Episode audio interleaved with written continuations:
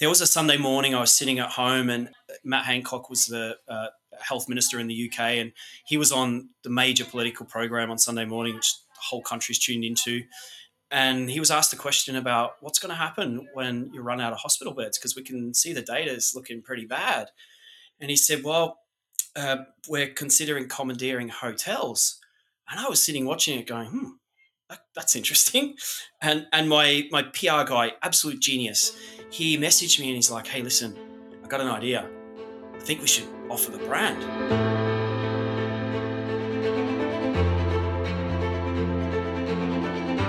Welcome to Behind the Stays, a podcast that shares the stories behind your favorite Airbnbs, boutique hotels, and hospitality brands, and the hosts, operators, and entrepreneurs who have brought them to life.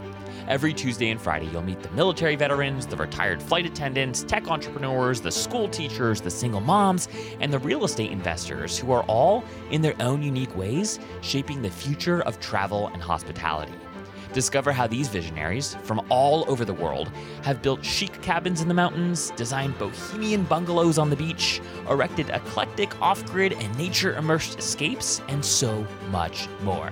Behind the Stays is brought to you by Spontaneous, the internet's best destination for last minute Airbnb deals. You can subscribe for free at spontaneous.com. And I'm your host, Zach Busekrus, co founder and CEO of Spontaneous. All right, friends, enjoy the show.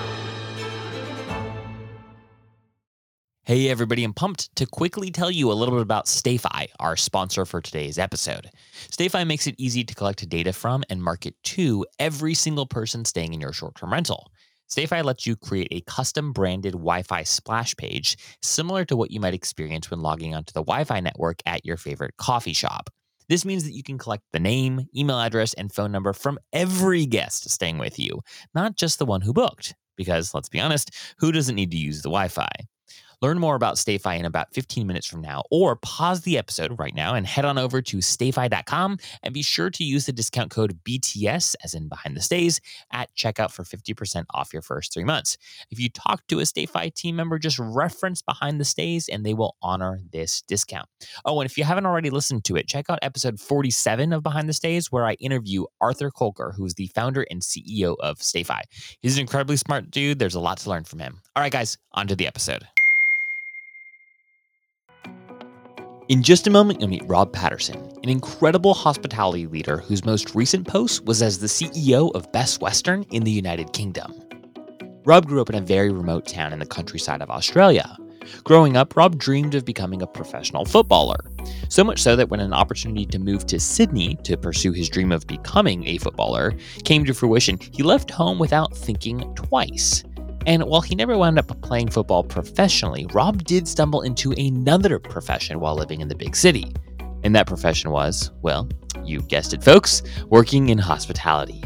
In this episode, you'll discover what Rob learned during his first hospitality job working in housekeeping at a Hilton, how dynamic pricing and the internet totally revolutionized the hospitality industry, how Rob led Best Western through the pandemic and gained brand equity at a time when so many other hotel companies were struggling, why he believes branding in the industry has lost its way and been driven more by investor needs than consumer needs, and the opportunity that he sees for independent brands to stand out with more clear, distinctive identities in light of this reality. Rob and I talk about so much more. This is a totally riveting, exciting, inspirational conversation. You all are going to love it. All right, friends, without further ado, get ready to meet Rob.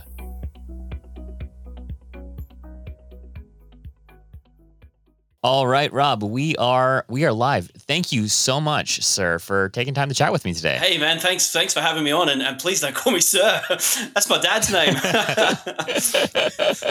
uh, I always I, I just I, it, it's sort of like a default. Like I, I I was thinking about this the other day. For some reason I, I I call my best friend sir. I don't I don't know why. I don't know why that's like become a thing, but I do do that. So yeah. consider I, I, cons- I clearly consider you a friend, Rob, even though this is like the second time that we've spoken. Well, I appreciate that. It just makes me feel old.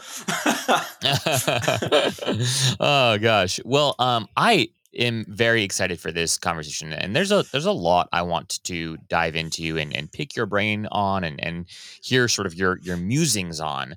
And as I was preparing for this chat, I was just stalking your LinkedIn profile and you know googling you like any good podcast host should, and you know realize that you've you've really spent the at least the bulk of your career, if not your entire career, working in in hospitality and i i wanted to get a sense from you and really just hear hear the story behind where you first fell in love with hospitality like of all the industries you you you could have worked in what what was it about this space that was so attractive to you?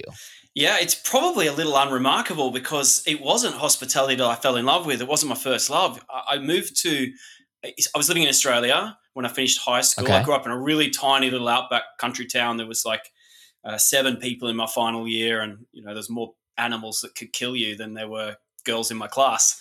So it was uh, it was uh, it was a different kind of upbringing, but uh, I was good at sport, and, and, that's what took me to Sydney, uh, one of the major cities in, in Australia. And uh, so I went down there to play Australian football, uh, and that was oh, wow. all I wanted to do. I loved it, but it was the first year that they introduced this thing where they said, well, you can't just. There were a lot of kids coming along playing football, and then it didn't work out, and they had nothing to fall back on. So the league got a little bit more professional at this time, and they said, look, to come into the program, you've got to have a backup plan, and you've got to study, and you've got to pass. So okay, uh, I kind of looked through this list. I was like, oh man, I don't really think about this. You know, I went through the list. It's like, what can I do that takes the least amount of time that I can definitely pass?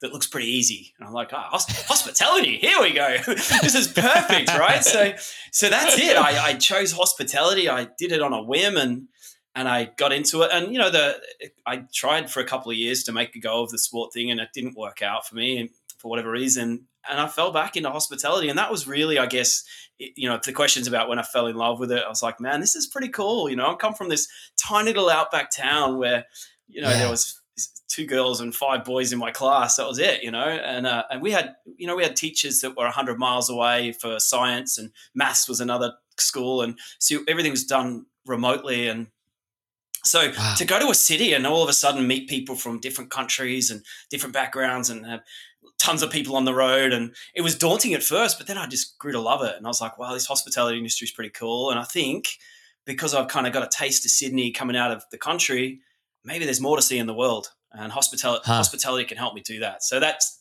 that was really the appeal when the first love didn't work out. It was my second love.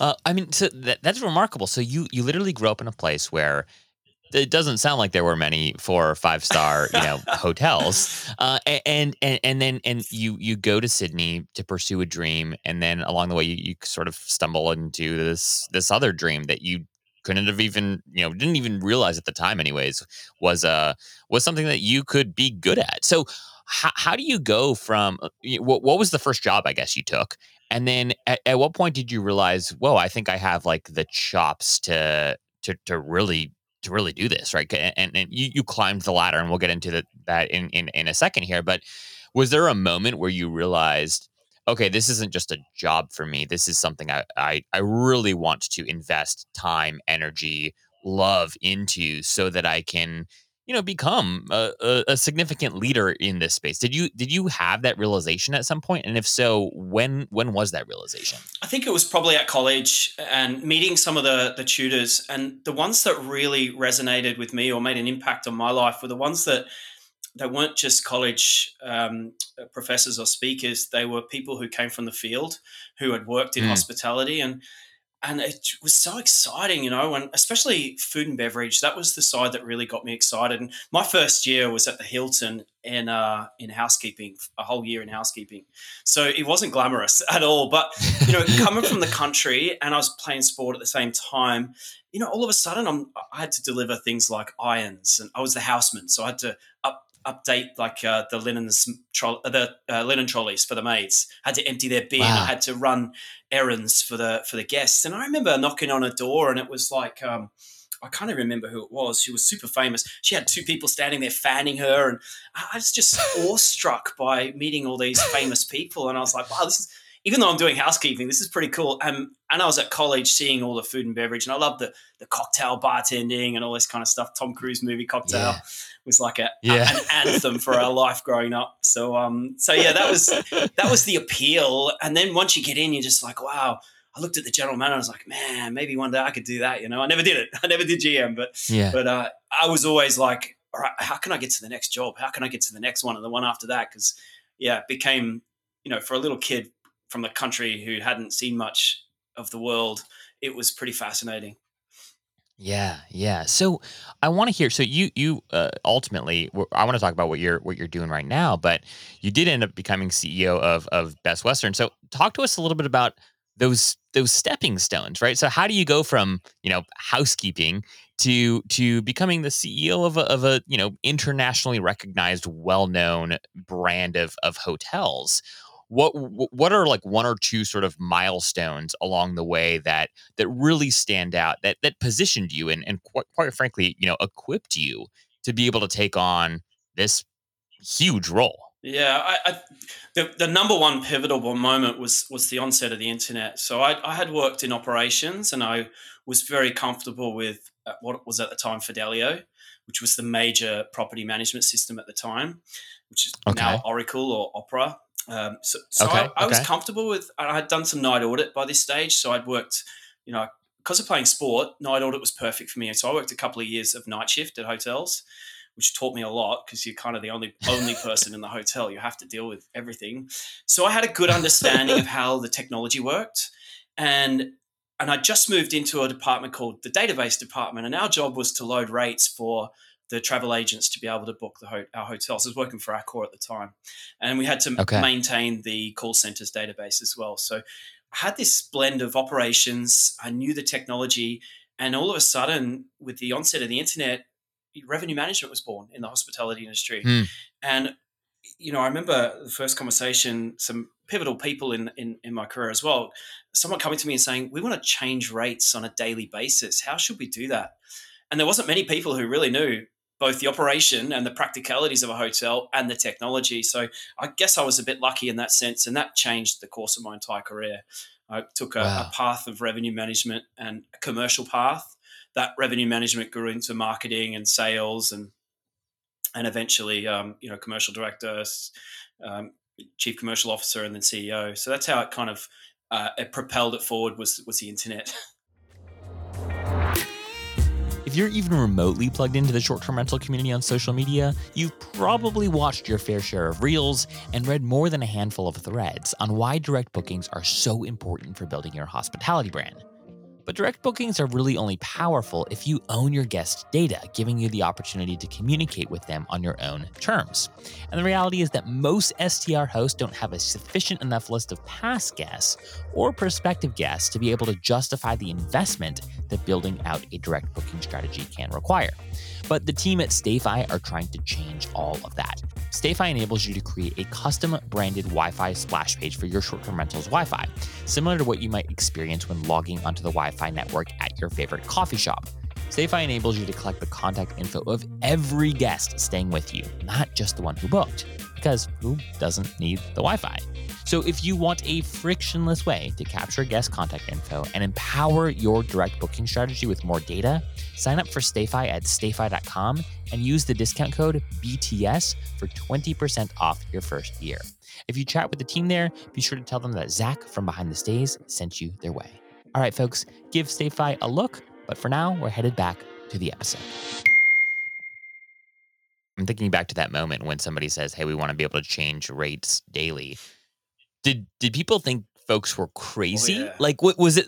I mean, you it must have been it must have been like revolutionary, right? to even be able to fathom like how how how in the world could we even do this if it was possible? It was mad. And I mean, I have to. Obviously, the internet disrupted everything, but like in the context of of hospitality. I, I haven't personally talked to too many people who who sort of like lived through that that pivotal moment was uh w- was there like this immediate chasm that was born between folks who understood technology and the potential that it had and the ones that didn't and and what did that chasm like look like or or feel like yeah there was a chasm on many levels there was first you had uh, wholesalers dominated the industry, a bit like Booking.com and Expedia do now.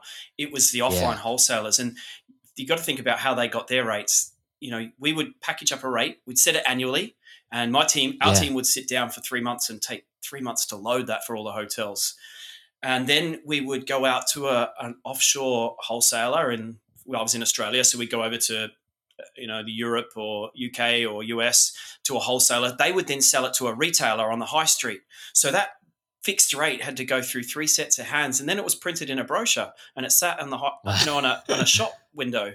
So all of a sudden, someone comes along and says, "Hey, we want to change the rates regularly." You're like, well. How the hell are we going to get that message down the line and yeah. printed? And the reality was, we, we were never going to do it that way. So it started with seasons, and we then moved into like weekday weekend and then it was a gradual process and as the internet grew uh, uh in its prominence or as a channel it kind of naturally moved away from that printed brochure. The printed brochure still happens, but you know, if you go into a wholesaler, into a retail high street office and you pick up the printed brochure, you 100% you're going to see it, or 99% you're going to see a different price online. So it kind of uh, very lo- lost its relevance very quickly.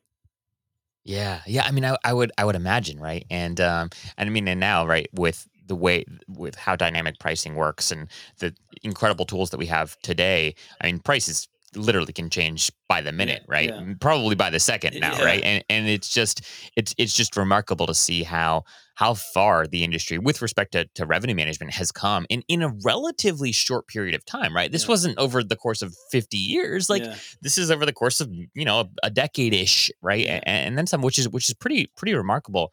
Um in, in terms of how how hotels have like thought about like a guest experience, right? Like obviously you've got you know uh, the Hiltons and the Marriotts um, kind of uh, uh, of the world coming in, competing, trying to create a standard product that people love, trying to create a standardized product for for business travelers primarily. And obviously their business models were were a little bit different and sort of evolved over time. Yeah. But from your perspective as, as having grown up in the industry, um, what what are what are a couple of the ways in which hotels have changed the way they think about guest experience? And like you know obviously we we, we see and hear today that hey you know guests want ex, you know, experiences over things they they want different maybe you know more so today than than they did 10 years ago. Standardization was a, much more appreciated by you know uh, boomers and, and maybe even gen x than it is millennials and gen z.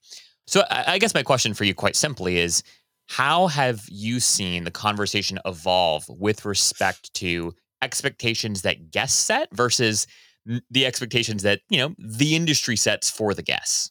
Yeah, well, I think if we have to go back a couple of steps here, I think um, it, branding has kind of lost its way in the industry in, in, in, a lot of respects. And it's been, it's the tail wagging the dog. What drives hmm. branding mm. decisions today? And you know, I've been at the coalface of this, so I know exactly why they add new brands. That a new brand is not added to fulfill a consumer need; it's added to fill an investor's need. So, what mm. happens is, in a let's say a small town, Marriott has a, a Marriott hotel. The owner that's there sometimes can have a non-compete. They'll say within a two-mile radius you can't open another Marriott. Um, but even if they don't, if you go and open another Marriott down the road, you're going to upset that owner, right? So yeah, uh, yeah. So the brands like just have spawned this huge proliferation of of, of, of names that, I mean, if if I asked you ten of the uh, one of the Marriott brands, I'm not sure you could say what it stands for, what the values are, what what is it? I mean, some of them I've yeah. never even heard of. I drive along, and I'm like, oh man, I've never heard of that one. It's new. Yeah. and, and, and I, they don't care, right? All they care about is being able to collect franchise fees and to collect loyalty fees from the owners for another box. So yeah, the consumer's never considered.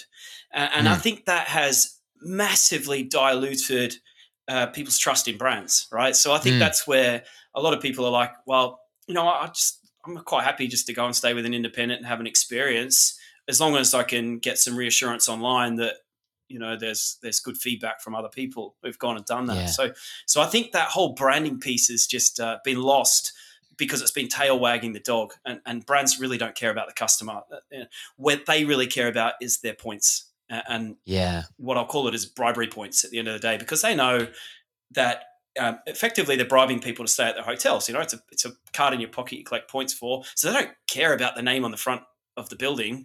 It's just yeah. that as long as they've got enough buildings for people to stay in, that's all it is. So I think the whole um, brand experience has just been heavily diluted um, by the mm. brands themselves, and it's been replaced with their loyalty programs, and that's how they generate their income. And and and that's opened up a, a real opportunity for you know the independent market to to compete, in my opinion.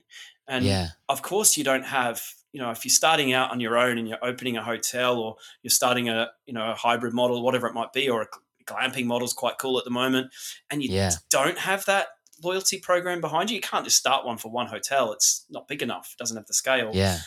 But what you can do is be really clear about your brand because that's what they don't do very well. And, and that's where I think the the opportunity exists for you know anyone wanting to start a new hotel is just be super clear about your niche and and, and everything screams uh, your perfect customer. You know, when you go on the website, you know exactly what this brand stands for. When you walk in the front door, you know exactly what this brand stands for. When you talk to the staff, you know exactly what this brand stands for. That I think is the greatest opportunity to come out of this, um, you know, huge major dilution of branding in the last decade.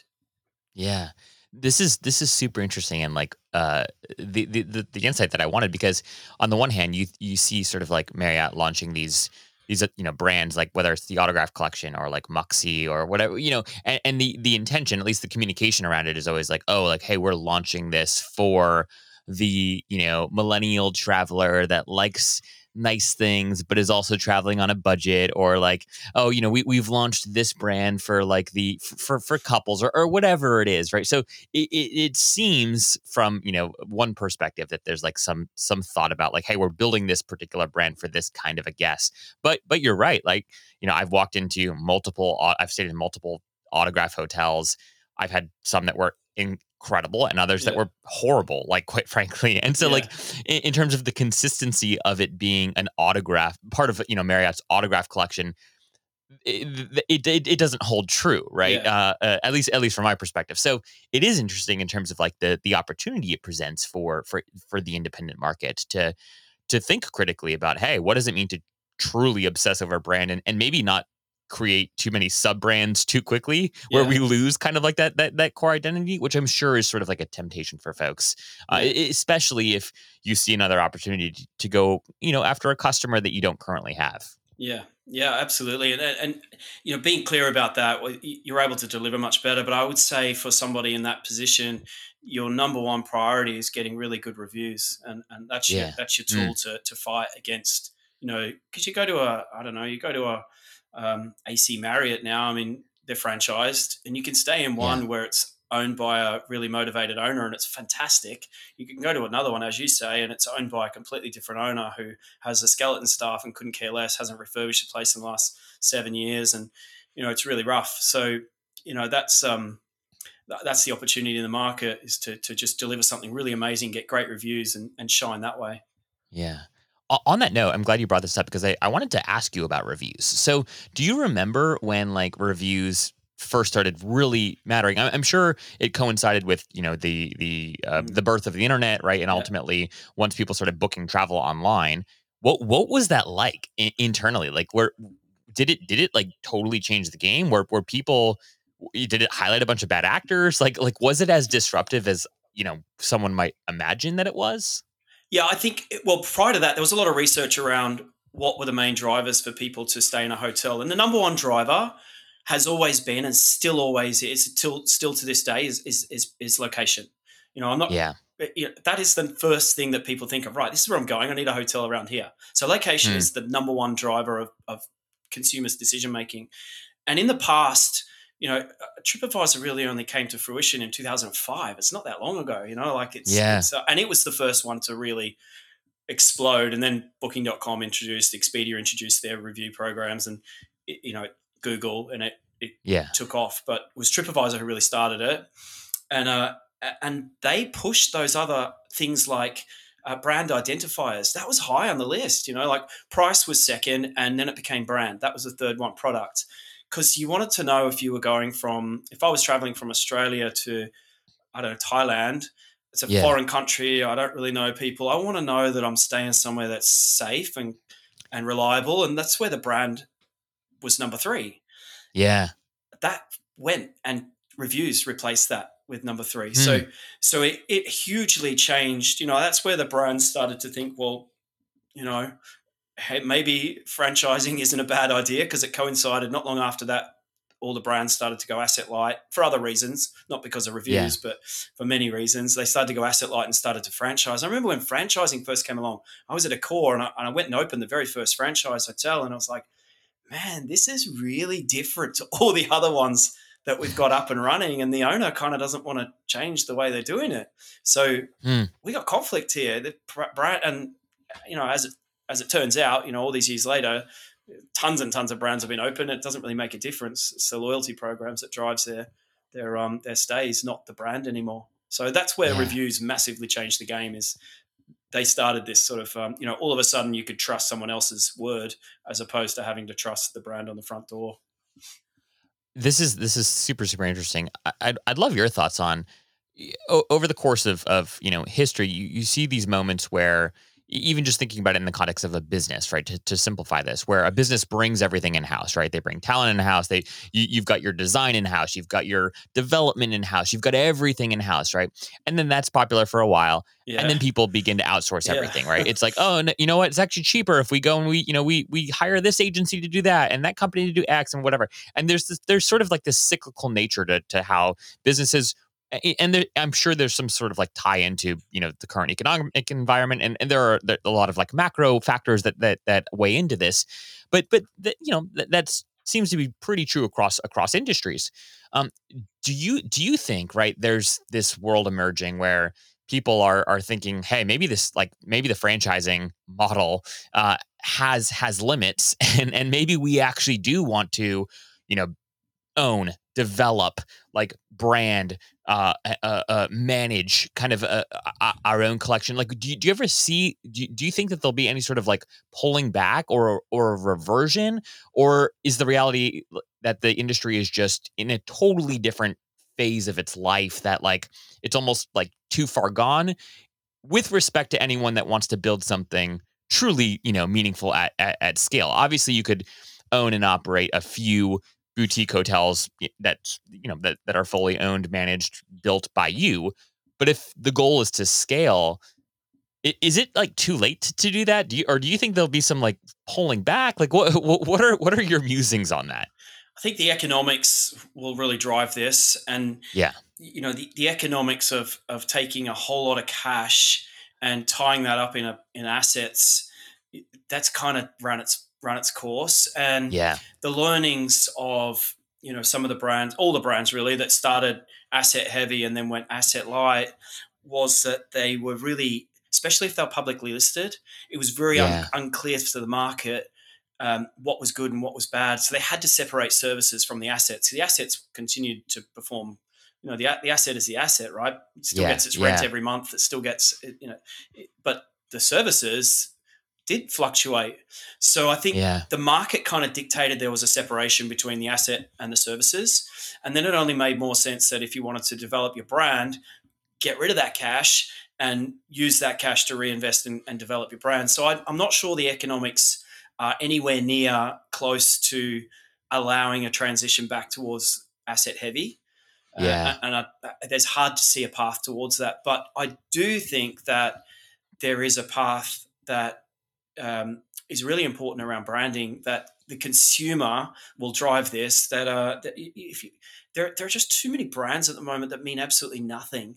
And I, and I think that's going to come back and bite people eventually. I don't know what's going to be the catalyst for it but i honestly yeah. believe that that will change. And if you are starting a business now and you focus on your brand and you really hone in on what your niche is and be super clear about it I think that's a great way to compete with the big brands right now. Uh, and, and, eventually, yeah. I think that's not eventually. Take a look at someone like citizenM, and mm. what they're doing is phenomenal. You know, and they they they're a um, of course they've got investors behind them. But when I go to one Citizen M in New York, and I go to one in Miami, or I go to one in Paris or London, you walk inside, it screams Citizen M, and yeah. you know like 100% you're in a Citizen M, and they're fantastic places to be in you know sit and work for a day in a, a M; you know, it's it's invigorating. The coffee's fantastic. The Yeah. people are amazing. The buildings are really funky.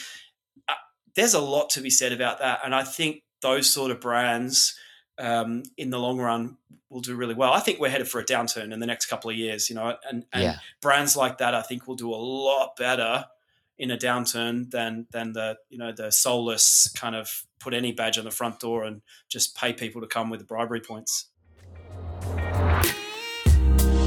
Last minute cancellations suck. And that's why we built Ping. Ping makes it easy for guests to be notified when their favorite Airbnbs become available. Ping is a simple widget that lives on your website or your direct booking site and allows your fans and followers to sign up and be notified if their preferred dates become available. Here's how it works Jimmy sees that you're booked the whole month of October, but he wants to be notified if any three night window in the month becomes available. Jen is a returning guest and she wants to be notified if any week in June, July, or August becomes available. In a matter of seconds, Jimmy and Jen fill out the simple form and they will be pinged if the requested dates become available. And as a host, you will immediately get pinged via email with Jimmy and Jen's contact information and requested dates, which enables you to build up your own database of guest email addresses. Ping is what the best Airbnb hosts use to maximize bookings. You can get access to our beta pricing with plans that start at just $39 a year at bnbping.com. Again, that's bnbping.com. A lot of the people listening to this podcast are are hospitality entrepreneurs. They're folks who've built like really cool, unique. You know, you mentioned this earlier, sort of like glamping uh, stays, or folks who are you know they might have three or four really cool properties uh, that are that are unique and they might be like glass boxes or you know uh, shipping container hotels or, or, or what have you right and and uh, you know there's there's there's folks here that have like really that listen to the show that have really big ambitions right of like hey like i, I want to really grow i want to you know eventually sell to uh, a hotel company Mhm. uh, or you know uh, or or other investors etc i want to hear two things one I want to hear why you think there aren't more examples of like soft brands in the space. So obviously, you know, you're you're an advisor to to Storied Collection. We've had Michael on the show. We've also had Justin on the show, um, and who are both just great guys. And so, but but what Storied is doing right is is is somewhat novel in, in like the short term like vacation rental Mhm. space. And and what you were just saying earlier about you know folks in the hotel world going more and more asset light we're not necessarily seeing that uh, yet in, in sort of short-term rentals and, and vacation rentals. Uh, Why? Why do you think? I know that you don't know this industry as well, but like, wh- you know, why do you think that that might be the case? Is it is it really just that the the the industry isn't as mature? Like, do you see that happening? And then, based off of the work that you've been doing with with Storied, like, what are your thoughts on how we'll continue to see soft brands emerge in this in this category of of stay? Yeah, I mean, uh, you're right. I'm not close to the the STR market, um, but you do start to see now um, very organized companies entering that space, and and you're effectively, you know, quite often when you're staying in an Airbnb, it's not someone's spare bedroom that you're sleeping on an air mattress. It's it's a company that sits behind that that has tons and tons of these things. So it's already, as you know well, it's already moving in that direction of becoming very corporate fueled and I Yeah. think some of the um, backlash that Airbnb has had in some cities is partly because of that. Um, you know, certainly with the hotel industry, they kind of feel like it's hard done by because they don't have regulations and things like this. I find that a bit crazy that that conversation, but parking that one, it is moving in that direction towards a much more um, corporate model, and it only it only s- seems logical that at some point in time, you know, you can grow you can grow by buying the assets so much and then you're going to get to a point where you can't hold all that capital tie up all that capital you know you you got to start releasing some of that capital to invest in new. So it's only a matter of time before i think that that would be a, a natural progression to start then offloading the assets have someone else own the asset deliver all the services. And the hotel industry the way it did it was is say you know Accor i was with them at the time we would sell the building but we'd sell it with a 25 year lease to Accor. So whoever bought it had a, Accor had a 25 year lease on that building, or they had a 25 year um, uh, management agreement. So Yeah. they don't lose it from the brand. So um, and it's only natural that I think that that would make sense for the um, short term rental industry. Yeah, and, and I, I wonder too if it's if it's in part just because, you know, a hotel in, in many ways is is fairly consistent, right? Like it, it's a building with rooms in it. that the size can vary, the location varies, obviously, like the amenities vary. And then the category of like short-term rental or vacation rental, there isn't as much congruency Yeah. um in, in terms of like i- when people say Airbnb, we could be talking about sort of an incredible luxurious 12 bedroom mansion in, you know, Joshua Tree or whatever Yeah. or we could be talking about a, a spare bedroom in you know A- auntie anne's house or something like that right like so so in in terms of the the kind of like category too it, it seems at least at first pass uh, a little bit more disjointed and Yeah. and and harder harder to sort of like communalize if you will and so it, you know it, but but to your point I, I'm with you. I think that there's huge opportunity for folks, and and maybe this is a business model for somebody who's listening to this pod too to to think critically about like, hey, if the hotels eventually go asset light and, and if if that's sort of the model once they build the brand in place like why not just build the brand from the beginning right and and and not worry about having to be so asset heavy Yeah. and you know f- from the offset so it'll be it'll be really cool to see how how this emerges I, as we're talking about this i wanted to hear from your perspective how much hotels and hotel leadership, right? Like at the executive level, like talk about short-term rentals or vacation rentals. Like when Airbnb came onto the scene, was this like totally disruptive? Was there a lot of like worry or concern or like what what what were the conversations like between you and, and other executives in the space uh, behind closed doors? Yeah, there's probably two answers to that. I think amongst the industry, um, so at industry events and things like that, there was always a a strong opposition to to Airbnb, and you know, people just found ways to um, you know to complain about Airbnb. In my opinion, and no, it's not my opinion. In cold hard fact, if you pick up um, STR Smith Travel Research, if you pick up a, um, a Swiss Smith Travel Research report and you looked at uh, all the certainly all the cities that I was in, London, let's say London, and you looked at it from a, a period of sub early two thousands through to now, there is no way, no way you could look at that that that data and say this was the inception of Airbnb. It, it, Hmm. it did not register. It did not register, and everyone was making all this noise about it. And I remember thinking, I don't get it. Like I was in revenue management at the time, and I thought maybe I'm missing something because I always thought, oh, these people are much smarter than me. I must be missing something. And uh, yeah, but I looked at all the data, and that's that's my background is revenue management, and I just couldn't see any impact whatsoever. Our occupancies were, if anything, growing through those periods. Uh, you know what impacted us was if a hotel opened with 400 bedrooms, but if an Airbnb opened up, come on, it's not our one. It's not our market. You know, like we're serving a market that wants a bedroom and a, a shower. It's a very convenience led market yeah, it- it's not our market. The customer that we're having wasn't the same as the Airbnb, and I, I understand that has become a little bit more um, hazed, a- little bit more Yeah. um, conjoined. But Yeah. when all the noise was happening, when this all started, there was no evidence, and even to this day, I still believe that hey, listen, if you know your customer and you know who your audience is, just focus on that and go after that and don't worry about what fred's doing down the road or airbnb are doing Yeah. up there you, you know I, I think that's the um I, I you know in psychological terms it's your um locus of control you know and, and you'll all Hmm.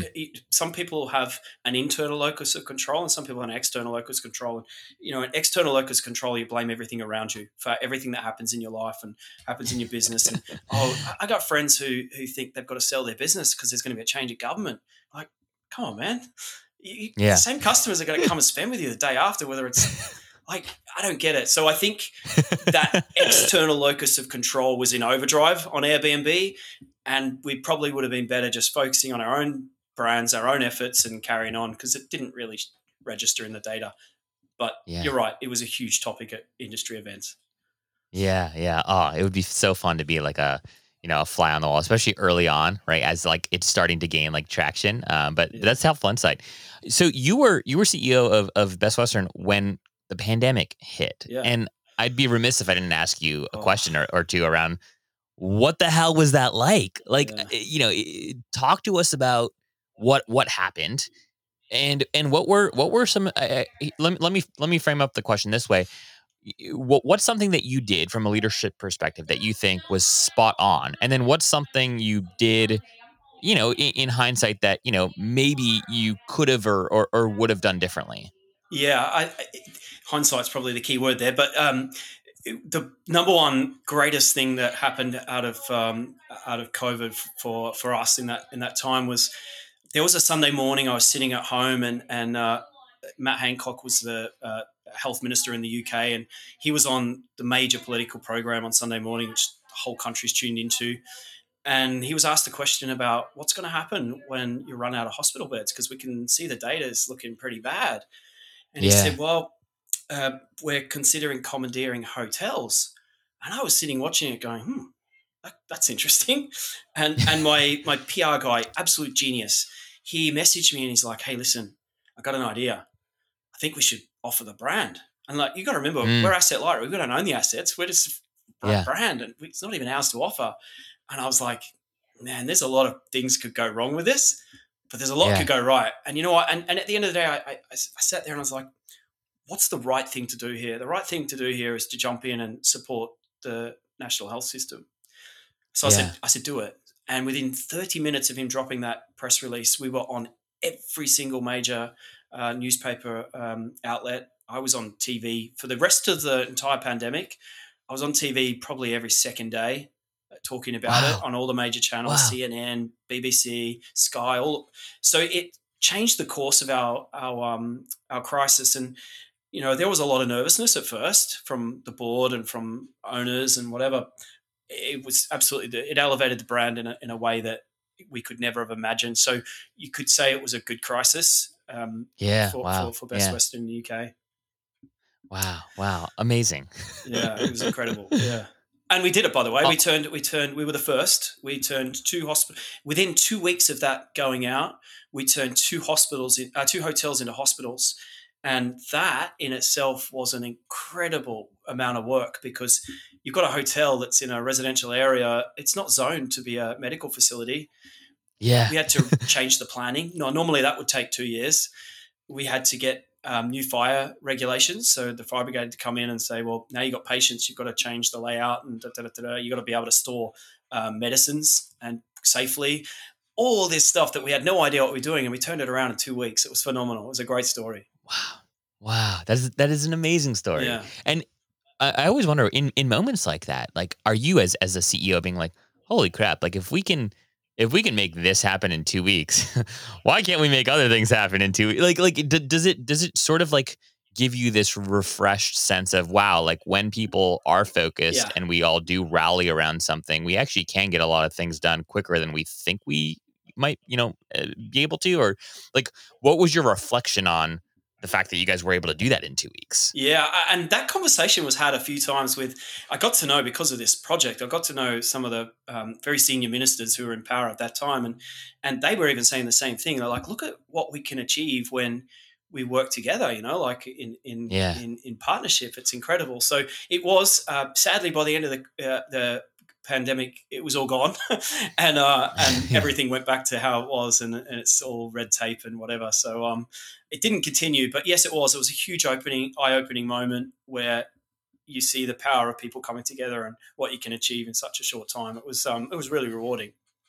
Yeah, yeah. Uh, I mean, unbelievable. And like, I mean, thank you first and foremost. Thank you for for you know getting your your people to uh, orient in the right direction to make something like this happen. I'm I'm sure I'm sure people uh, around the around the world are thankful. But um, first, so so thanks for for for doing that. But then but then also just I think it's it's a real cool testament to you know your your leadership and really anyone that had to lead during this crisis especially in the context of travel and in hospitality, I just have like mad respect for because the entire world is specifically your worlds.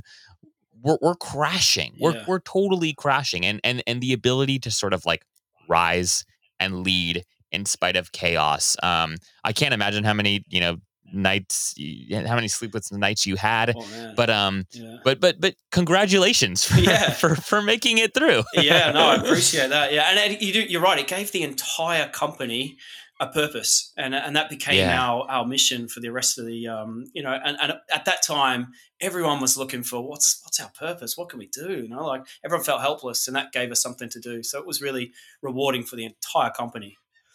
Yeah, yeah, amazing. So, so you ended up leaving Best Western in, in 2021, and I want to hear about what you're up to now. So you're an advisor to to Storied Collection, which again is this really cool soft brand. Speaking of soft brands, uh, in the space, uh, you can go and book castles and like manor houses around like the UK uh, uh, via via Storied. They've got you guys have such a really really cool collection. Um, and again, I'm, I'm big fans of of of Michael and Justin.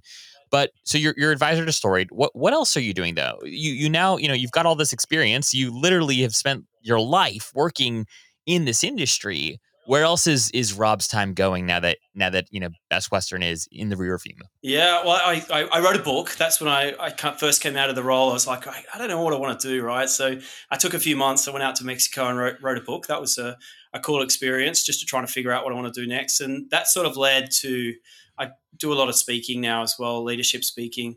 Um, so that's um, kind of spawned as a result of it. And I enjoy that. I enjoy being on stage and uh, t- yeah. talking to sales teams and even colleges. So that's that's cool. Um, but yeah, so a Storied's really cool. That's a, that's a great brand that pretty excited about the direction it's headed and um, keeps me busy to some degree. But my, my next venture is in January. I'm launching a. Um, I truly believe that uh, we're coming into some challenging times in the industry. And I think, um, you know, if you think about it, if you joined the industry within the last five or six years, if you graduated college in 2017, you probably never worked through a downturn yet because yeah. before that it was pretty good. We were getting year on year growth. Then the COVID happened, of course, and that wasn't a downturn. That was just a shutdown. And then yeah. after that, it's just been boom, boom, boom. And and if if you've only been in the industry for five years, then then you haven't really experienced what a real you know decline in. And I think you know the big um, consulting firms are predicting now real term negative growth for the hospitality industry. So that's a space that I'm interested in uh, in launching into. And, and January, I've got a new business coming out which is focusing on empty beds. So um, in the US Amazing. alone, there's like 800 million empty rooms every year. And as revenue managers, that's my background. We know when they're going to happen with pretty good cer- yeah. certainty. So if we know when they're going to happen, and we know that we've got low variable costs to turn those rooms, then there's some really cool creative stuff we can do with that, and that's the space that I'm getting into. Wow, amazing, amazing! I cannot wait to hear more about that, and we'll probably we'll have to have you back on once it's public and you're out and and, and open with it because um, I, would love to hear more about that that business. But um, you you you sort of are headed in this direction already, Rob. But any other sort of like hot takes on on the future of, of travel and hospitality that that that you know you're you're you're paying attention to or, or that you feel strongly about right now? Yeah, I, I, I think that um, well, of course, there's the technology um, uh, uh, leap that's kind of happening at the moment, and I don't think that's going to slow down anytime soon. So, I, you know, if hoteliers are are not already in that space of of how can I use technology to make my operation better, then they're probably already behind the eight ball, but that'll get worse. So, yeah, but I think that's yeah. a pretty obvious one for me. I think uh, it's leadership styles that have got to change going forward, and we live in an, in an era where everything's at our fingertips so much more than it was five years ago, and the consumer yeah. thinks differently as well. So I think uh, uh leadership has got to change and evolve over the next 12 to 18 months. And, you know, my book is about decision making. And my view is that if, you know, in the past, we used to describe a good leader as a measured leader. And what does that mean? Mm. It means that they wait to collect all the information and then they make a measured decision based on all the information. That day's gone. You know, you've got to make mm. a decision with the information you've got at that moment in time. And yeah, okay, in hindsight, it might be the wrong decision, but very few decisions are terminal. And you can pivot so quickly. We get data so quickly that we you can see very quickly if there's a problem with your decision yeah. and you can pivot. So I think leadership styles have to change in the next 12 months and those that don't adapt quickly enough will probably get left behind. The ones that just act, make decisions with the best intentions with the information they have at that moment in time and then pivot against those decisions will be the ones that will really, you know, uh, prosper over the next 12 to 18 months. Dude, you are speaking uh, to my soul right now because you know, as as an entrepreneur too, it's like, especially when you're launching a startup, it's it's terrifying. You have all these decisions, yeah. right? And it, and it, you know, half the time you just you make decisions too quickly, and the other half you feel like you sit on things for too long, and it, it's always hard to know like how much data do you need how do you how do you actually make a good decision right and yeah. you can read a bunch of threads on twitter you can you know you, you know listen to some you know management podcasts but at the end of the day I, I think you're right. There, there is there is true right uh, death by uh, by over analysis mm. um, and, and overthinking, and sometimes just waiting is is actually the thing that could hurt you and your company the most. Yeah. So um, appreciate that that little uh, uh, word of wisdom from you, man. I think that that's uh, that's something that I'm going to walk away with, and hopefully our, our listeners who are building their own kind of respective portfolios and, and, and companies uh, will will do the same. But uh, Rob, thank you so much for your time. I uh, am incredibly thankful that you uh, made the time to chat with us today. Really excited about the work that you're doing. Uh, for listeners who want to follow you and uh, learn a little bit more about what's what's coming next with the the new company that you're launching next year, if they want to go check out your book, uh, what's the best way for them to get more Rob in their life? Yeah, man, I, appreciate that. LinkedIn is the way to um to connect. I, am on there the most, and um uh, you know, I'm weirdly accessible. You know, I, I, I, love having a chat with people in the in the industry. So, um, f- you know, feel free to reach out on LinkedIn, and the, I think I think there's a link to my book on LinkedIn as well, something like that. So, if not, Amazon has the book. Wonderful. Well, we'll go, we'll make it easy. If you're listening to this and you want to connect with Rob, I'll make sure his LinkedIn profile is in the show notes below, as well as a link to his book, so you can check that out as well. But Rob, thank you so much for your time, man. It's been a real pleasure. Appreciate it. Thank you, mate.